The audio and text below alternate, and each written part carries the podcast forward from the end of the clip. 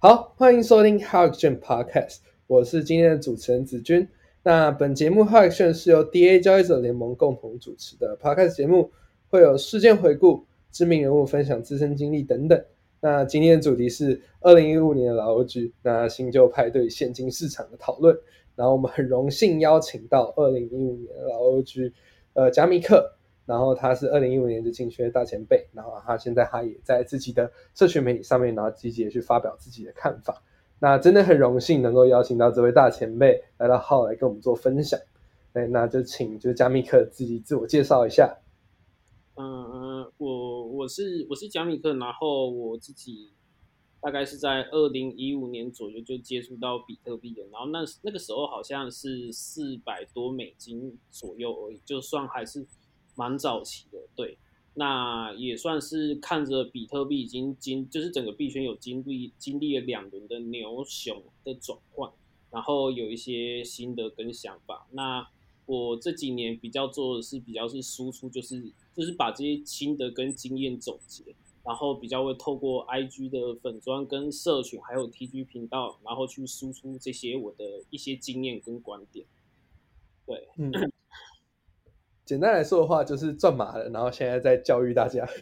没有了。好，那其实我觉得大家听到最多的问题，应该是说，为什么当初在二零一五年就会想要投入？因为坦白讲，那个时候比特币没有很知名啊，就是就就某些方面来说，我还记得我那个时候可能那时候我可能国中吧，然后我看到比特币是在一个杂志上面，然后我也觉得那不是什么东西，对，那是什么契机啊？哦，我觉得这个可能真的是老 OG 比较能知道，就是。呃，我先说一下，就是那个时候我是从军中刚退伍，然后一出来，然后那时候身上有一笔，就是你知道军中退伍都有一笔退退休金嘛？对，那这个退休金那个时候我就出来的时候有一笔钱，然后那时候还在找工作的时候就不知道在干嘛，就是有点想要学投资，想要赚学投资赚一点钱这样子，然后那个时候就看到网络讲网络呃有可能一些朋友在那边分享这个东西。然后我就想说，干什么是比特币啊？又想要，他就他就是说什么一个月给你报酬三十趴，一天一趴的那一种。那这个东西其实讲白了就是资金盘。就是我自己刚开始进到币圈的时候，就是有一点蛮惨的，就是那个时候有投资金盘，因为一开始觉得好赚，然后后面就有路径路径越来越多，然后后面就是大概赔了二十几颗比特币。对啊，啊，现在现在二十几个比特币一千一千多万啊！是啊，现在就是讲说，哇，这是亏二十几个几个比特币，那真的心会蛮痛的。对，但是那个时候，呃，币圈它是有不同变化。那个时候真的资金盘在二零一五到一六年的时候，币圈真的算是台湾嘛？台湾会知道比特币这个东西，大部分都真的都是靠资金盘炒作起来的，有各式各样资金盘都在用比特币去做一个呃。互助跟交易跟买卖，嗯嗯，对，就是我记得听说之前老前辈也有几位老前辈跟我分享过，就是那个时候甚至说你要去买其他小币，你都是拿比例 t 当做单位，就 去去做交易。对，那个时候还没有什么 USDT。哎，那那个时候你是用什么交易所？还是说？哦，那个时候很很早呢，那个时候是只有 MyCoin 跟币托，他们还不是交易所，是代买所。什么是代买所？就是。你委托 MyCoin，你要先去网络，他们网站跟那个什么，跟那个或是全家莱尔富，然后你要去下一个订单，然后订单你可能再去 iPhone 输入号码，然后拿去柜台结账，然后给他现金，然后你才可以买到比特币呢。那个时候有点叫像代买所，就是你先下订单，然后 My MyCoin 会帮你以这个价格结算，然后你你付完钱之后，MyCoin 会代替你向国外的。他们国外有合作的交易所，然后买比特币，然后就存到你的钱包。那个时候还没有像现在有 m a s 啊、AC 跟 B 多货有那种订单铺，就是一个价格买卖价，然后差距很大哦，大概买卖价差距跟那个银行的外汇差不多，大概都差你可能同一个时段买跟卖就差个两三趴，不像现在都有订单铺干超舒服的价差都不到零点一帕。啊，对啊，就是可能就差一两个点而已。对，这那那个真的是，所以那个时候是不是衍生出很多搬砖套利嘛？因为我们那个 DA 有个 co-founder 就是 MMS，然后他是二零一七年进圈，他最开始是做那个搬砖套利，他就去找那个一堆交易所啊，什么日本的啊，然后是美国的、台湾的，然后就哦，就发现那个价差差很大，买卖价差也差很大，他就这样到处去套，然后也套出不少钱钱。对，我知道他那个时候，因为那个 SBF 那个 FTR 那个 SBF 当初也是靠这赚了多少很多钱。那个时候我讲价差最大就在韩国啊，我记得那时候有一个东西叫泡菜溢价，韩国的比特币有炒的比全球市场好像有贵十趴还是十几趴左右。那基本上就是你过去你卖就是十趴。对你可能，但是但是你你就变说你在韩国要接应的人，然后他可以同时段你买一颗，然后转给他，然后他卖掉，然后卖掉之后再把钱看是要怎样集结再弄回。美国再继续再买，那那这样一直套利，不断的套利这样子，哦，真的，可是到现在就是不太可能，现在是我们难以想象。现在各家交易所的价差可能不到一两个点，就是都非常的近哦。所以，所以一开始你是被资金盘骗进去的，这应该是蛮多人也很像啦。对，没有没有，我觉得现在的小白比较幸福，比较不会被资金盘骗，顶多就是技术分析。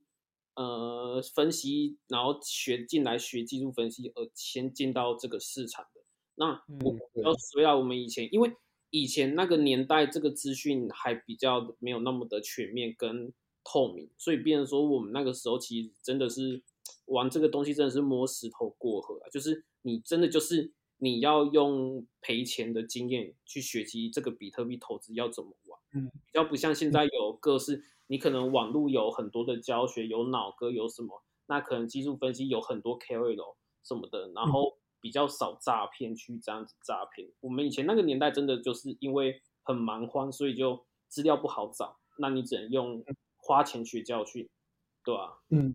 嗯，这是确实，这是确实。对，因为我还记得是说，因为我算是很晚进圈，我在二零二一年才进圈。对，因为那个时候我本来是在台股跟美股做投资，然后那个时候就是。我是蛮幸运的，就是我是进到一个跟区块链相关的公司，然后我去做工程师。那个时候就对面坐对面的那个工程师就跑跟我说：“哎，你要不要去偷偷看？”这样子，所以我一开始就接接触到就是什么币安呐，或者是什么 OK 叉币，就是我一开始就接触到这种交易所，然后入境的方式也是用币托买空这样。那说真的，就是我我觉得我是蛮幸福的，因为如果说前面你还要这样子 iBond 代买锁，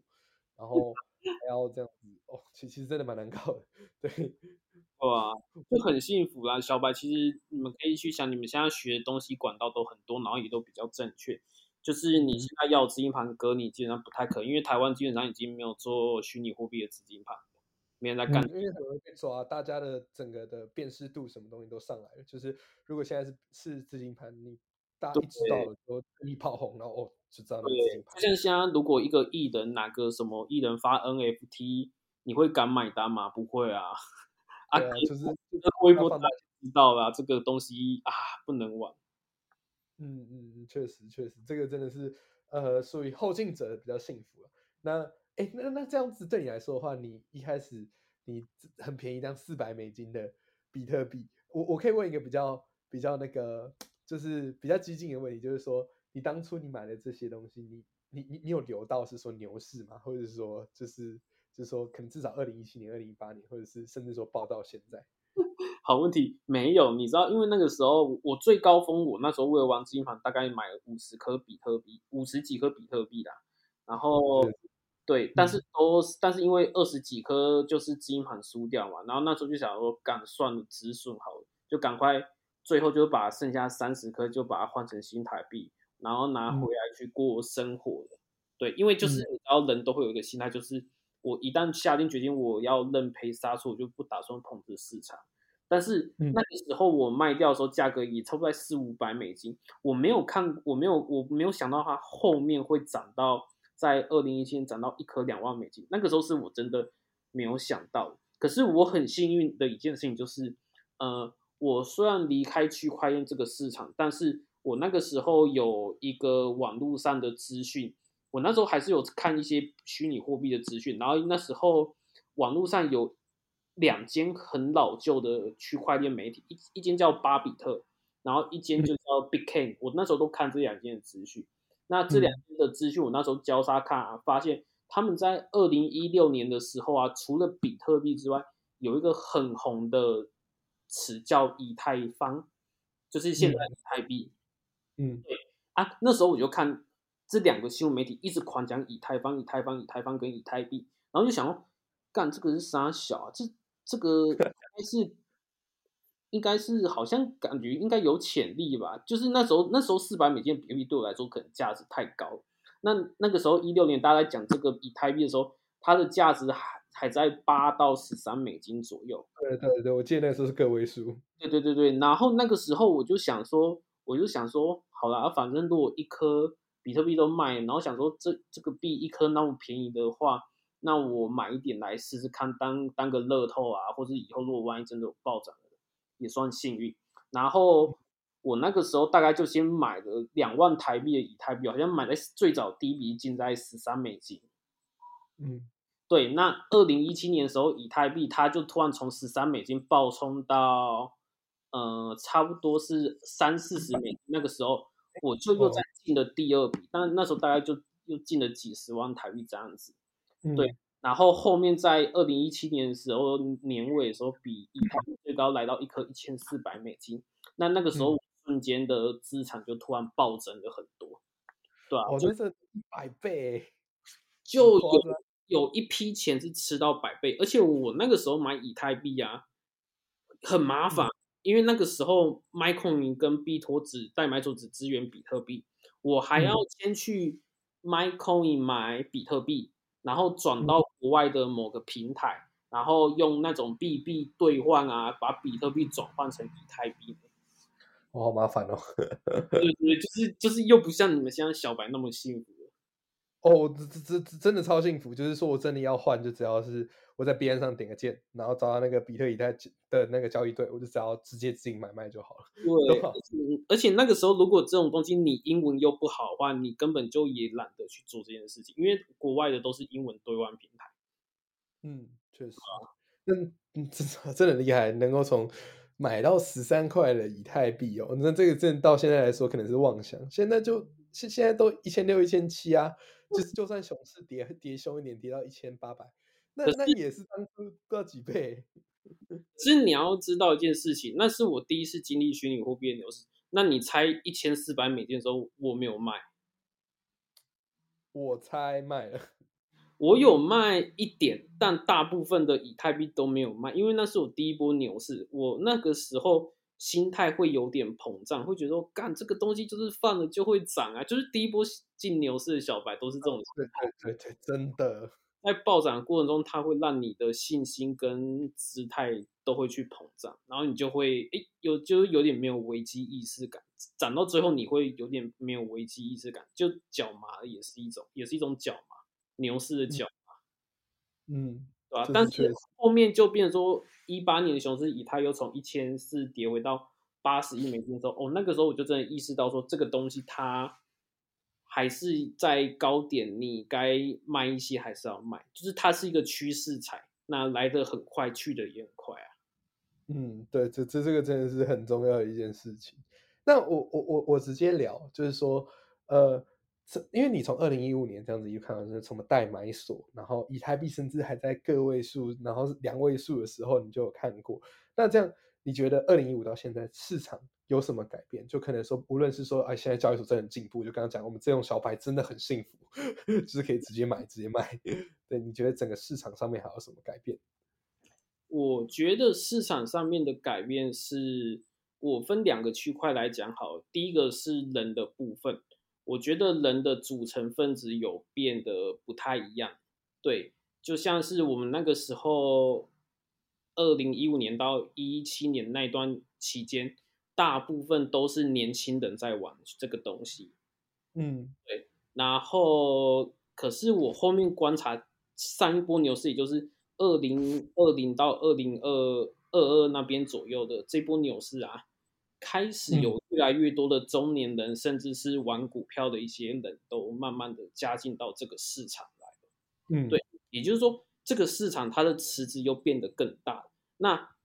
越来已经有传统金融的人也开始慢慢进来，想要参与这块市场的时候，这个市场它会有一个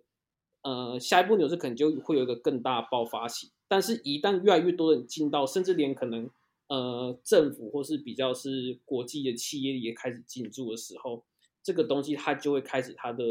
成长空间就不会来的那么大。对，所以我觉得币圈的呃币圈的发展机会可能在下一个十年就差不多了。对，嗯，那再来市场变饱和吧，嗯，你说就是市场变更饱和一点。就是市场的组成分子有变，然后有钱的人已经开始慢慢在进驻了。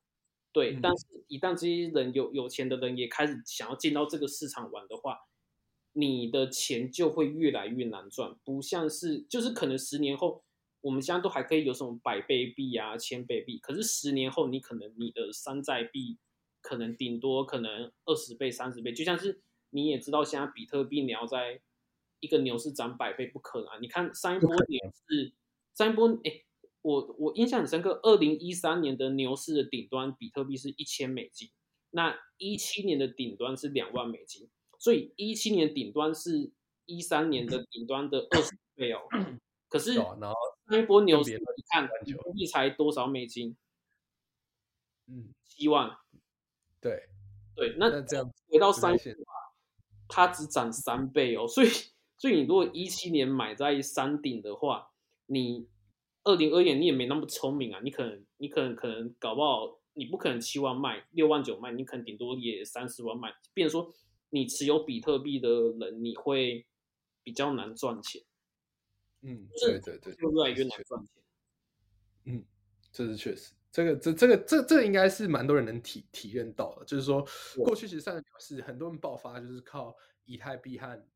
比特币，我说最前期就是可能说那个时候呃以太币可能一百，然后比特币可能四五千，然后一路这样子爆到可能就是也三四万啊，然后可能三千这样卖掉。那我是觉得下个牛市还蛮难去实现这件事情，不得不说。不过，不过我可以给如果有在这边有想有就有听到的听众，微一点都给你们吃，就是我有算过分析数据的模型，呃，下一波牛市比特币如果涨到十到十五万美金，基本上就差不多可以卖了。下一波牛哦市或者是二零二明年二零二四年减半，然后二零二五年可能就是下一波牛市的高峰。比特币大概十到十五万，跟以太坊涨过一万美金的话，大家就可以开始分批去出产，依序出产去卖。对对对，嗯这边喂个漏给各位观众是。对我我我我自己也 是大概也是股的位置，应该是很难在下一轮牛市应该很难再更上去一点点。对，那这样就是有些传统行投行喊什么五十万、一百万美金，干那个是 bullshit。那个真的是不是，我觉得真的不太可能达到啊，对吧、但那个真的太扯，而且那个那个那个市值就会整个太大了，就是已经是超过就是那个可能的范围了。我觉得那个那个也要考虑说整体市值的问题，拉不动。然后再是我我这样说好，再从环境面来看的话，刚才讲的是人的组成分子的部分，再讲的是环境面的话，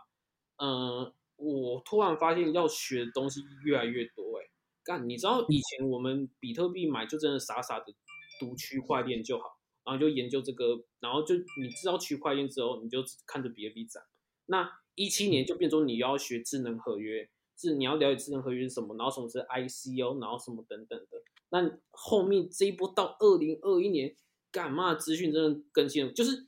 后面的币圈的环境，你别人说你要打资讯战，谁能最最快得到资讯，然后并且加以整合、消化、输出的话，你就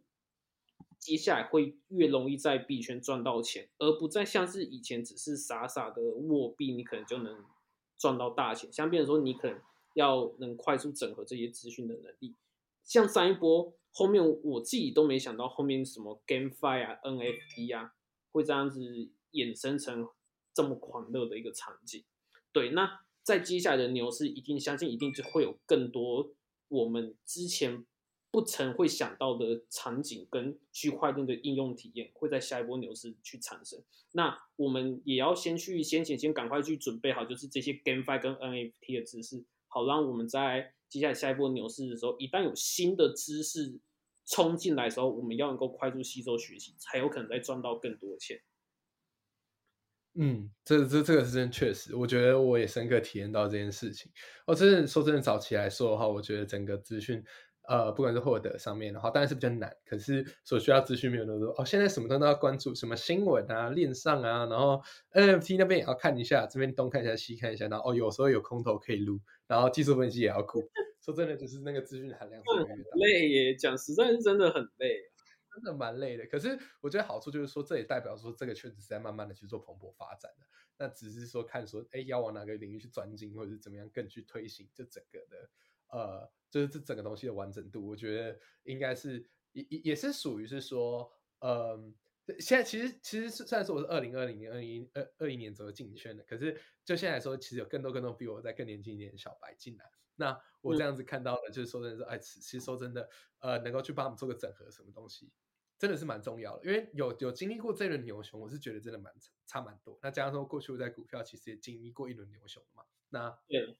这样子这样子的经验综合起来，真的是会比没有经过一个完整牛市或没有经过一个完整熊市的人来说，这个真的是蛮宝贵的经验。就是以我的观点来说是这样。那我问一下子君，你觉得股票的玩的人啊，跟环境相较相较于币圈有什么不一样吗？呃，我觉得第一个东西的话是币圈，它是一个高杠杆的市场。那这个其实是蛮有趣，就是我一直在思考这个点。就第一件事情，就是币圈的波动率是高于股票的。那可是像是我们看台子期，我们直接看台子期哈，就是我们大台，那它的杠杆最高，你拉满 max long 就是七倍。可是这边的话，你在币圈呢，你会看到有些小资金的人可以开到一百倍或一百二十五倍。就是这个波动率那么高，可是问题是你的杠杆还可以开更高，那这样子 就是蛮有趣。我觉得杠杆率之间的差别差很多，这可能是呃我一开始过来最不适应的事情。因为其实最开始我是在台股我是比较偏现货派，那期货我也是顶多就开两三倍这样子。那 说真的，我一开始进来的时候看到说，我靠，怎么每个人都说他十倍、二十倍，神经病啊！我我一开始是这样觉得，然后会发现这好像在币圈是一件蛮正常的事情。那当然说，我自己还是想要把我的杠杆率控制在两到三倍中间，这样不会有比较大的回撤。那有一部分也是因为呃资金的问题，因为这可能不是每个人知道。那我相信嘉宾可以已经知道，就是说呃，就是你的资金越大，你的杠杆能开的倍数就越低，因为交交易所会给你一个上限，他会一直去呃去压低你大资金的杠杆率，对，不然影响会太影响市场。对，了解。哎，可是子君我。我想问你另外一个问题哦，有有有有有有现场这样说，你从股票圈跳进币圈，你玩了币之后，你回不去股票圈，你自己怎么看待这句话呢？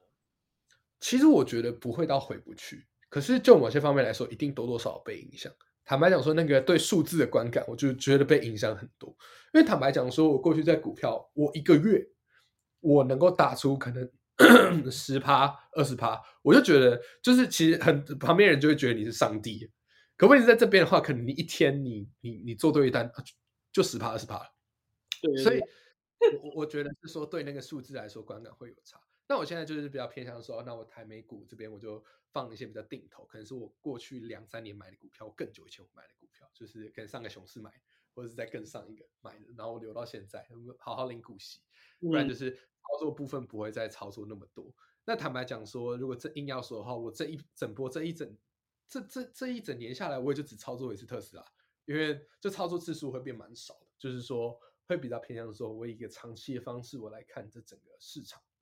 那呃币圈部分的话，我就可以去很开心的打短单。我甚至有时候短单会打到很短，就什么十五分线，我一天就进出场这种。就是就是简单来说，我觉得币圈这个东西为什么回不去，就是。它比起股票自由很多，二十四小时加七天，就是跟 Seven Eleven 一样，你随时想交易都可以。然后再加上是说它波动率更大，所以你对数字的东西会更麻木。所以你说回不去吗？有一部分我是觉得真的回不去了，因为我对数字的观感会不太一样。可是呃，就就就你说会完全放弃吗？我也不觉得会完全放弃。可是我自己是觉得是说，你如果是玩股票人，你也可以稍微试试看加密的东西，因为这个东西的话，其实就是。它就是不同产品。那我们先撇开 FTX 这种呃黑天鹅嘛，对不对？那我们先撇开这部分。坦白讲说，呃，币圈暴雷事件还是就是几率没有到这么高了，还是可以相信交易所一下啊。坦白说，嗯嗯嗯，就大概我的想法是这样子，不会到回不去，可是多多少少有影响。了解。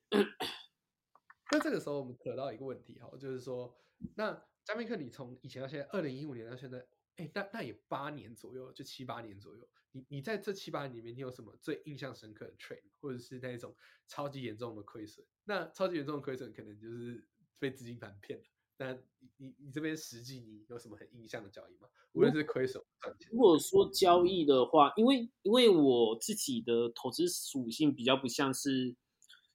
呃重仓合约派的那一种，比较还是现货长期持有为主。嗯嗯，这我知道。那我印象最深刻的是二零一七年那个时候牛尾的时候，以太币好像。好像是从七八百美金吧，嗯，那个时候七八百美金，然后他那时候最后有个陌生段冲很快，那时候很多山寨币都在冲，瑞波币好像用了一七天哦，一周，那时候有一个东西叫瑞波币，你应该知道吧？那时候现在还有，只是有那个时候，那时候那个时候二零一七年市值前四大币是比特、以太，然后瑞波跟莱特币。那那个时候，瑞波币只用了七天就从好像是零点三美金一路飙到三美金，只用七天就涨十倍，对，好夸张。所以那一周你可以想象的一件事情就是，啊，我的那时候以太币大概有四百多颗，四百多颗哦，然后那时候已经是四六五五六百美金左右，所以你就可以想象是那个时候我一周内资产就是一直不断的膨胀，在膨胀，在膨胀。那我一周内好像就是突然资产就从个人身价就突然就从七位数一路狂飙到八位数可是，嗯，后面到牛尾有一波，你知道牛尾它就是这样子，它最后波动会很大，它一波针插上去之后，然后马上就会在一波整很深的红 K 棒直接砸下来啊！那个时候就是只是隔天而已，我那个时候光是自己的净资产啊，就来回可能就是呃，也是接近八。就是我一天，就是我可能，我可能前一天我睡觉前，我看的很兴奋，就干以太币涨成这个这这副德性，然后我那时候可能看手机的净值可能可能是两三千万，然后隔天睡觉起来看就剩可能就剩一千一千万左右那种感觉。哦，那真的很精彩，就是你可能就是一天就突然就蒸发八位数啊。嗯嗯，对我我懂那个感觉，就嗯前去年的时候，去年底的时候，我们也有就是跟 Haze，就是我不知道知道，就派往那个呃很老的也是老 O G，我们聊过，然后那个时候他就说，哦那个时候开合约哦，就是你开下去，你可能半天或者是几分钟就爆上，就是那个时候波动非常非常的大。对对啊，那时候波动很大，然后现在因为比特主要是因为这几年机构什么特斯拉都进来，那它会慢慢比较趋向像是台积电或是苹果这种呃蓝筹股，那蓝筹股它的波动会越来越小，所以对。呃那相对来讲，我们整个币圈的市场又很吃比特币，那相对来讲，如果比特币它的波动已经开始，就是它虽然也会跌八十趴，可是以前可能是。三个月就可以给你跌八十趴，可是它现在变成说，它因为资金量量体变大，组成分子不一样，它现在可能变成会变用缓跌的方式，慢慢的可能半年才跌，所以就变成说，同样是死亡螺旋，只是你会觉得没有死的那么快而已。对，就是对对热水煮青蛙，而我们以前的波动更大，辛苦，嗯，对吧？就是就是。这东西很跌，哇！真这个温水温温水煮煮青蛙其实是蛮恐怖的一件事情，就是已经习惯前面的可能牛市或怎么样的感觉，然后一瞬间转到熊市缓跌的时候，真的很痛苦。坦白讲说，那时候转过来的时候，我超痛苦。最开始的时候觉得，哇，怎么可以这样子缓跌，很燥，就是你到底要涨还是要跌这样子。然后结果也是这样一路这样过来，哦，时间也是过很快，就是一路这样进来加加密圈也是两三年。然后我这样回头看，哦，真的是变很多，不得不说。不子君，你自己你自己最多，不管是合，应该是合约吧？合约你单日最大的赚钱跟亏损呃，最大的合约，如果单论合约的话，最大的亏损，哦，那个很多，哦就是就是我记得是七七七八十万 U，就是亏损。对我我印象深两千两千万哎。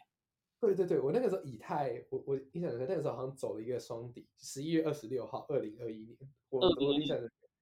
对对对，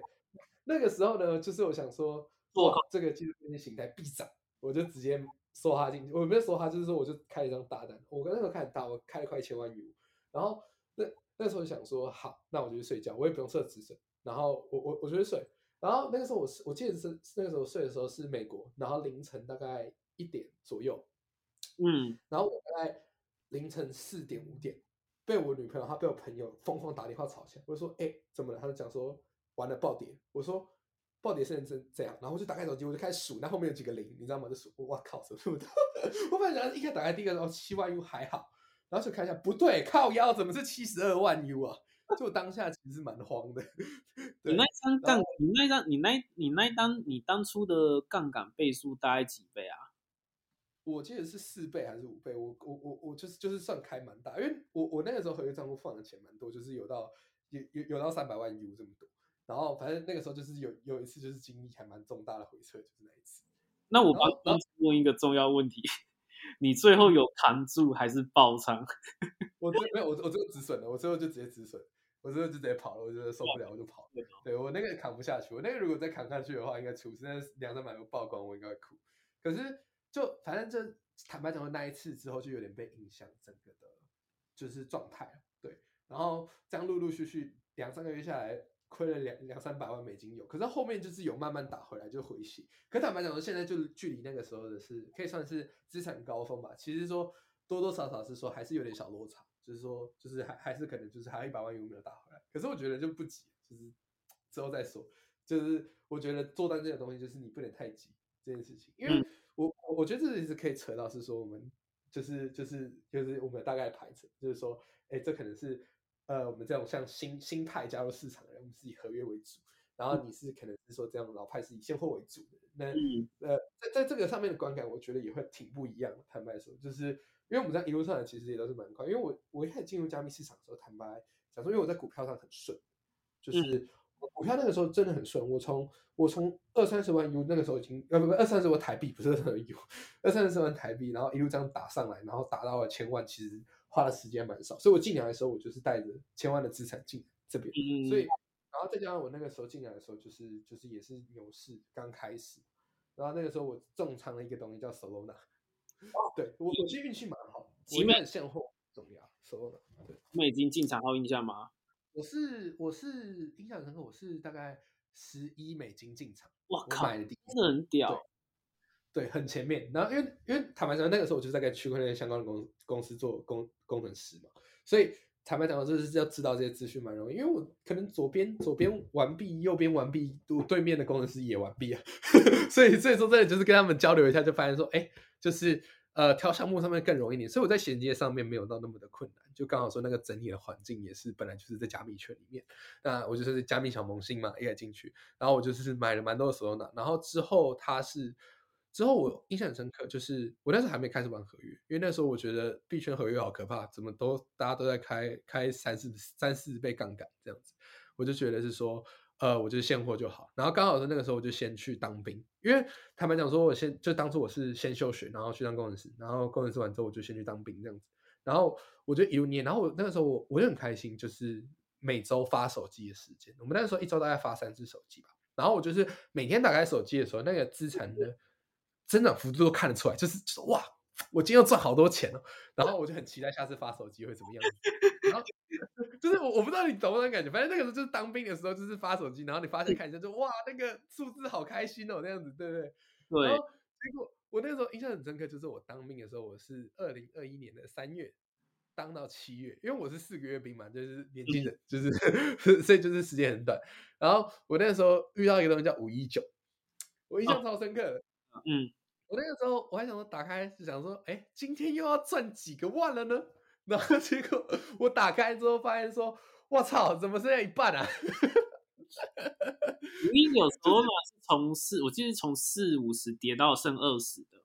对对对对对，就差不多腰斩。对，然后然后它隔天弹回去，然后又慢慢缓跌回来。对，跟那个时候我我没看到弹回去啊。然后我就是可是你后来 Solana 那波暴跌，你有拿住吗？因为它后面年底又拿你有拿住哦。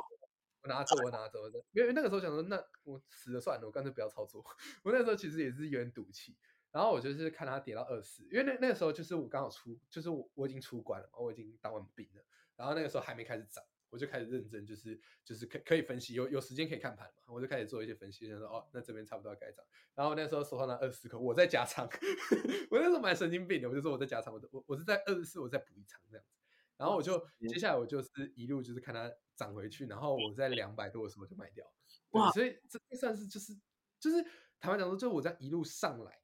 就是就是能够是说。呃，很我我觉得这样有点自夸，可是问题是，就是蛮多人是跟我讲说，我就是可能是上个牛市，我有类似传奇的。可是其实坦白讲，我这传奇这部分呢，我觉得也没有那么厉害。就是我运气很好，我刚好是选到手拿，然后并且是说我买的点都蛮好，然后卖的点都蛮好。我觉得有一部分也是运气所致。那这部分是说，就是接下来就是看说我要怎么样接下来守住接下来的部分，然后还有就是我要怎么样再更进一步。我觉得这是我接下来的课题。他们就是，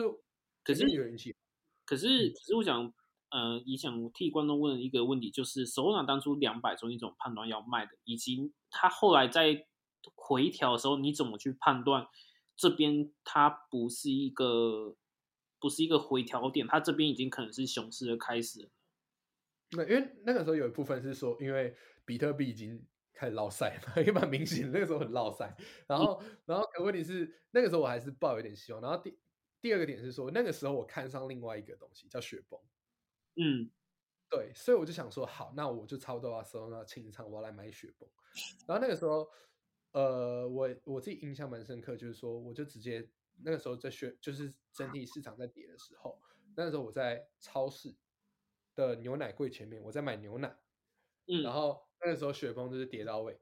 我就开始我就开始在牛奶柜前面打开手机开始下单，然后现货开始狂买雪崩，因为那个时候我已经出掉，那时候我已经在找机会入场雪崩。然后我就就是 A B A X 嘛，我就开始一直买，一直买，一直买的。然后我就在，我就在那个时候是跟我朋友去，然后朋友去就看到我在那边拿着手机，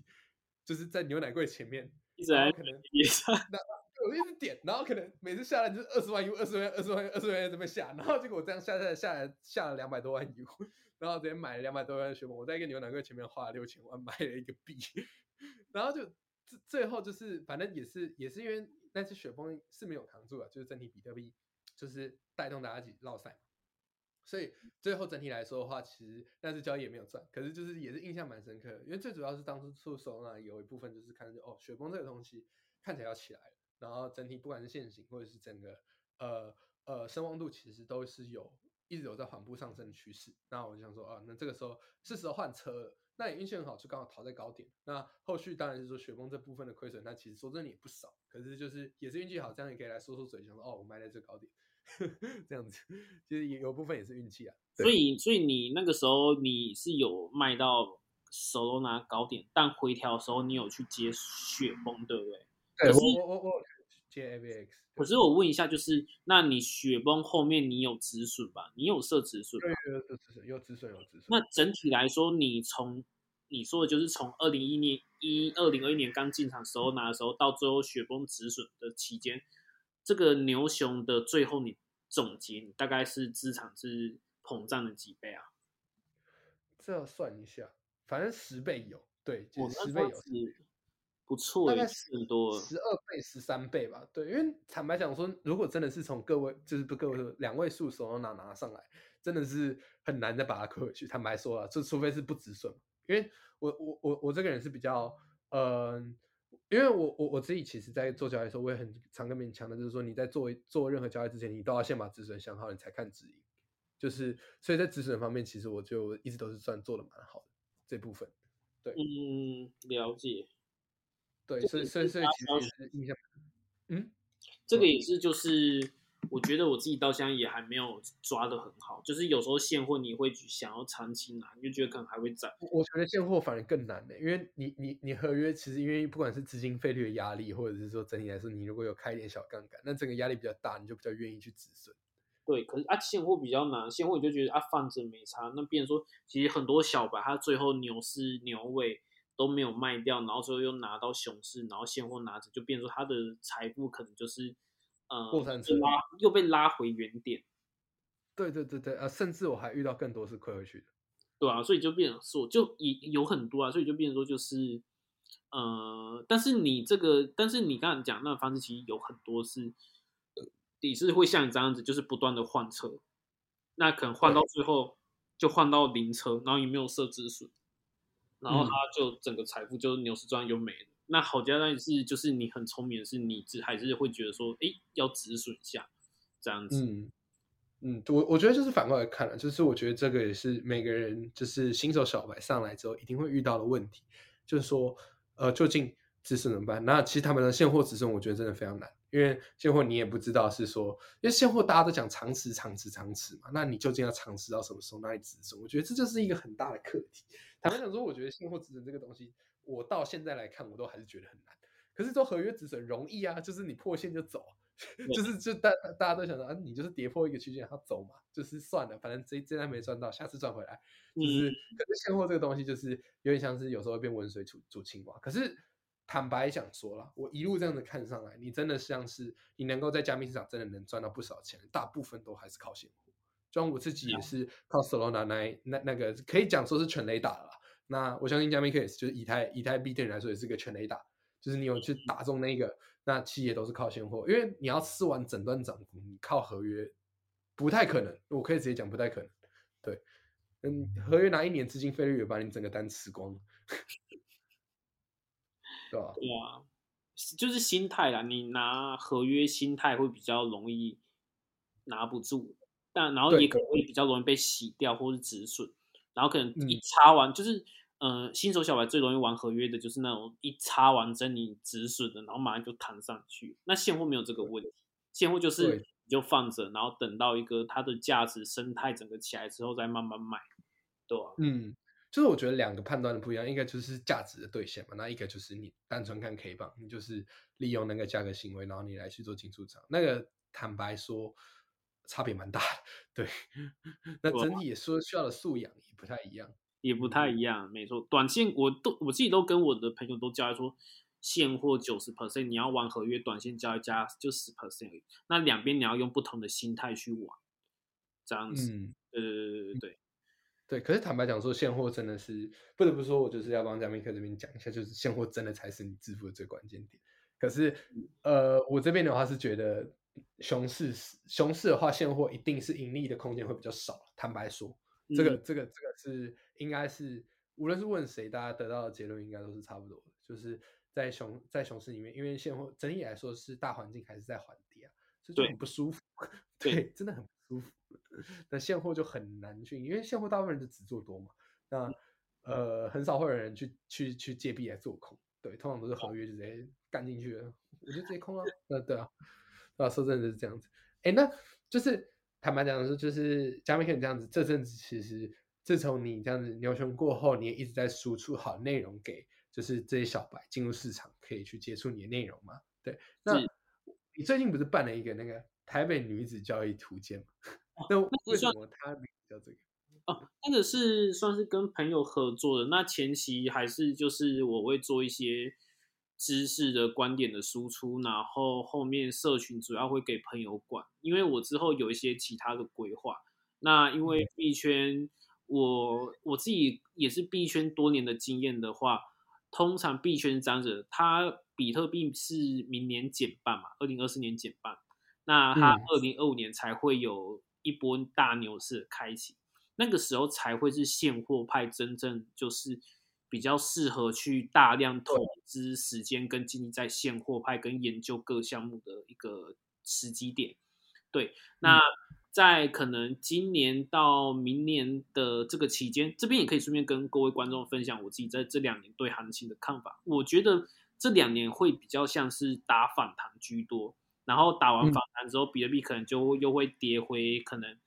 呃原点，然后再。打一波反弹，然后再回原点，然后一直到二零二五年才有可能会走出新高，就是超过上一波高点的六万九千美金。所以可能像今最近不是比特币狂飙嘛？可能我觉得这个标大概上半年就差不多，顶多好一点到四万多美金，啊不好到三万五，然后就差不多可能就会开始慢慢跌，跌回两万左右，然后可能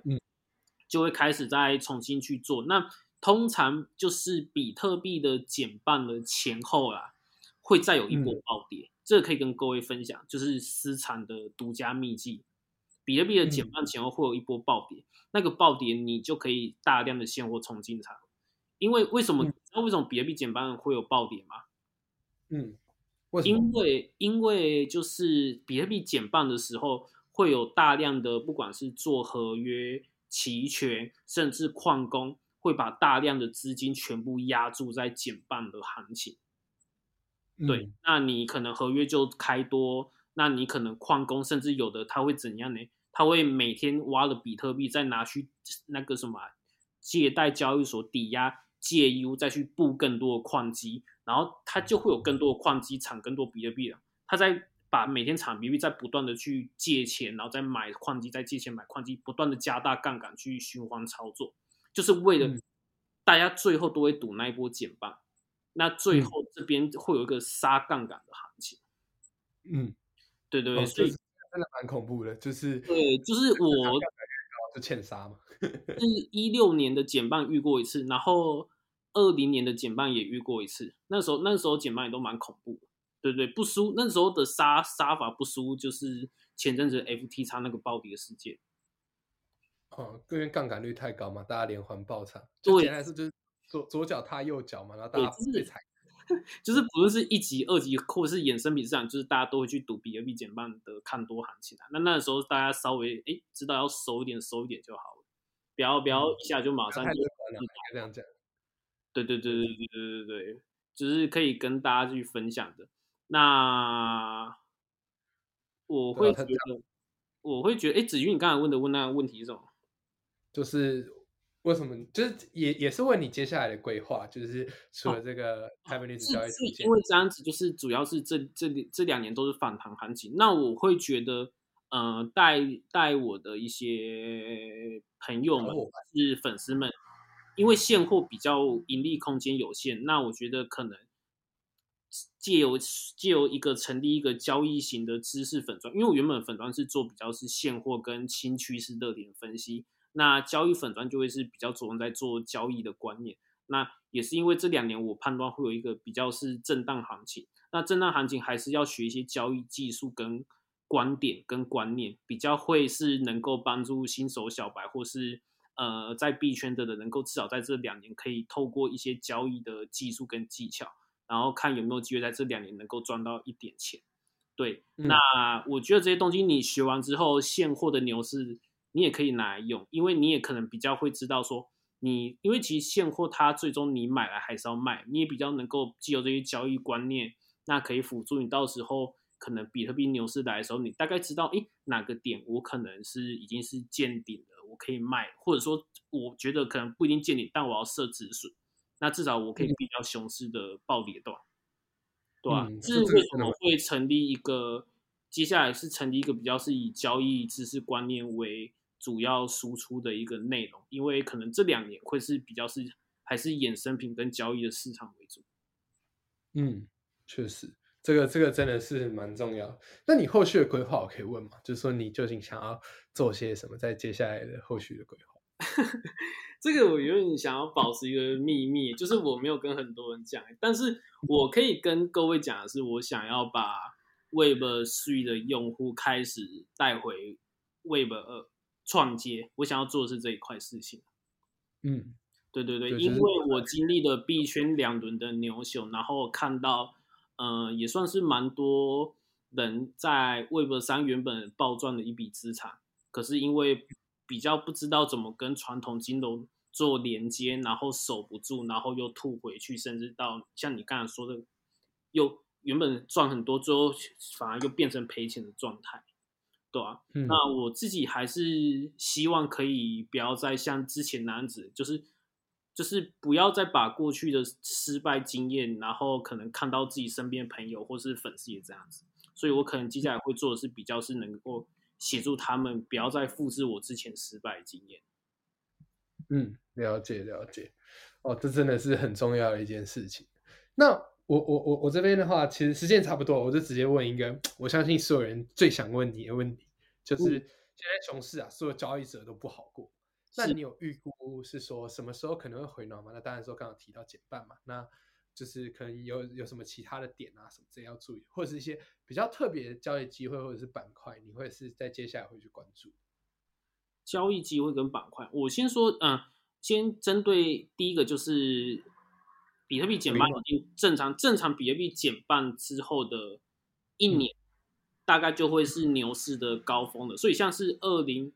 二四年，明年三四月减半嘛，所以这我我我必须说的就是，如果你是新手小白现货派的啦，你这一两年你就是好好的 work five，然后存钱工作赚钱，然后可能呃在自己有余力的状态下去定投虚拟货币，这两年就一直干这件事情而已。然后看好你的你喜欢的币，不管是比特、以太、BNB，你不懂你就投比特、以太或 BNB 这种大大盘或蓝筹股。那你真的有研究其他币，你再去投其他研究币。但是还是强调一件事情：经历过之前的事件跟 FTR 事件的时候，所有的币交易所分散放的钱包也是要放一点，然后币种不要集中单一几只币，尽可能分散个十到二十只吧。对吧？就都是这十到二十平均去分散去买去买去买这样子。那等到呃二零二五年左右，也就是比特币减半一年的时候，那个时候你会尝到是你这两年你定投现货，你人生中最高报酬的一个时刻。对，那大概我自己有稍微抓一下时间周期，大概二零二五年的四四到七月那个时机点。你们就可以慢慢把现货去分批卖产，我是用时间周期去抓的啦。对对对对，就是你可以去回推，就是比特币它呃牛市的周期减半后多久，然后等等的去抓一个推测一个大概的数据。那第二个问题就是刚才就是子君说板块的问题，很简单，像是一开始虚拟货币原本就是币而已。然后后面以太坊的出现，变成衍生成很多的呃相关金融，就是 DeFi 啊，跟一些等等的。那像是去年就是 GameFi 跟 NFT，我相信接下来的整个币圈下一步牛市的最大资金热点，基本上就是 Web 三的。那 Web 三这个东西，它的呃它的范围涵盖的很广，就是你说的呃比特币也是 Web 三的一种。那 DeFi 是 Web 三一种，那只是去年可以观察到是又有 NFT 跟 GameFi 这些元素去掺掺杂进来，接下来可能就是会有大量的是在这些 NFT 市场他们围绕的一些周边的基础设施或者是建设。对，那其实很重要就是像是我可以跟大家分享的是最近呃像是 BNB 可以看 B N 的动态。币安最近的 I/O 就出了 SocialFi，就是去中心化社交，这可能就是下一波牛市一个热点。那在第二个就是币安，他们原本 BNB 是做智能合约，他们又做了第三条链，就是储存链。那储存链去中心化储存，就有可能是币安他们判判断接下来去中心化储存会是呃一个大量的需求市场，所以他们才会先跳出来做这一块。那他们其实，在二零二一年的牛市，他们也很早就做币安智能链，因为他们也有判也判断以太坊牛市回来的时候一定会塞车，到时候那那边会有一个生态的迁移。结果 BNB 就是因为有先做好智能合约，他们就吃到这波红利，然后导致他们币价在二零二一年来到一个很很大的涨幅。所以他们币安，我觉得很重要一点就是小白，你们可以先去观察币安他们到底都在做一些什么事情，因为他们毕竟是这个行业的龙头。嗯，对，那你就是可以透过观察，比方他们都在投哪些项目，做哪些基础设施，然后你可以根据这个行业的龙头，然后你去知道说下一波热点可能在哪边。就像是我们会去看苹果美股的苹果跟特斯拉，他们到底都在干些什么事情，那你可能就会知道说，哎，哪边可能是有需求的，哪边是有市场，对吧？可以给大家当做现货买一些布局相关板块的参考。那元宇宙啊，可能像是最近很红的涨的 AI B、VR B 这些等等的，都是可以去留意的。嗯，确实哦，这真的是讲了非常多阿法，那是也也是希望是说，就观众听到说，当然还是一样自己做研究。那币安这一点，我是真的没想没想过，就是说真的去观察币安，然后去想说，哎，有没有可能他养出几个亲儿子这样子？对，这个真的是很多亲儿子，就是。你可以去推，像是 A 叉 S 去是去年最有名的 GameFi，还有土地 NFT 的 The Sandbox，其实都是 b 安他们自己先出，他们自己出产的一个产品，就是他们 IO 就都有先首发了，很早就发了，只是后面我们我可以跟跟观众分享的是 A 叉 S 跟 The Sandbox，我有朋友都有抽到钱，可是他们都很早就卖，嗯。可是你知道这两，可你知道这两个币他们最他们离他们最高涨幅多少吗？多少？千倍，两只都有到一千倍。那他们那时候一之前是六千块台币，所以他们等同是好像都两三倍就卖，所以他们等等同就都跟五六百万踏空。嗯，是吧？对，所以币安真的啦，真的就是就是看币安到底在干些什么事情，你就会比较好去抓住现货的热点嗯，这真的是很重要的一个小关小技巧。对，OK。好，那今天也是分享蛮多的，那也是很谢谢，就是加密课今天愿意来上我们的 How Exchange。那呃，如果刚刚就是对加密课讲的里面所有资讯有任何的有兴趣，或者说哎想要更再更多了解属于加密课阿法的话，我们到时候会把就加密课的不管是群组啊，还有所有资讯啊，包括 IG 全部都放在这个 Podcast 底下资讯栏，然后也会就是全部发布出来。那如果有兴趣的话，就直接去点击。就是那边的话，就可以可以看到说，哎，属于加密课他那边的所有的资讯，这样子。那我们就很谢谢，就是呃，二零一五年老二居加密课愿意来上我们这个 podcast。好，也感谢那个子君给我这个机会，可以跟各位分享一些新的，对吧？嗯，大感谢啊，就是还可以上来，对。OK，好，那就先说拜拜喽，好，拜拜，观众拜拜哦。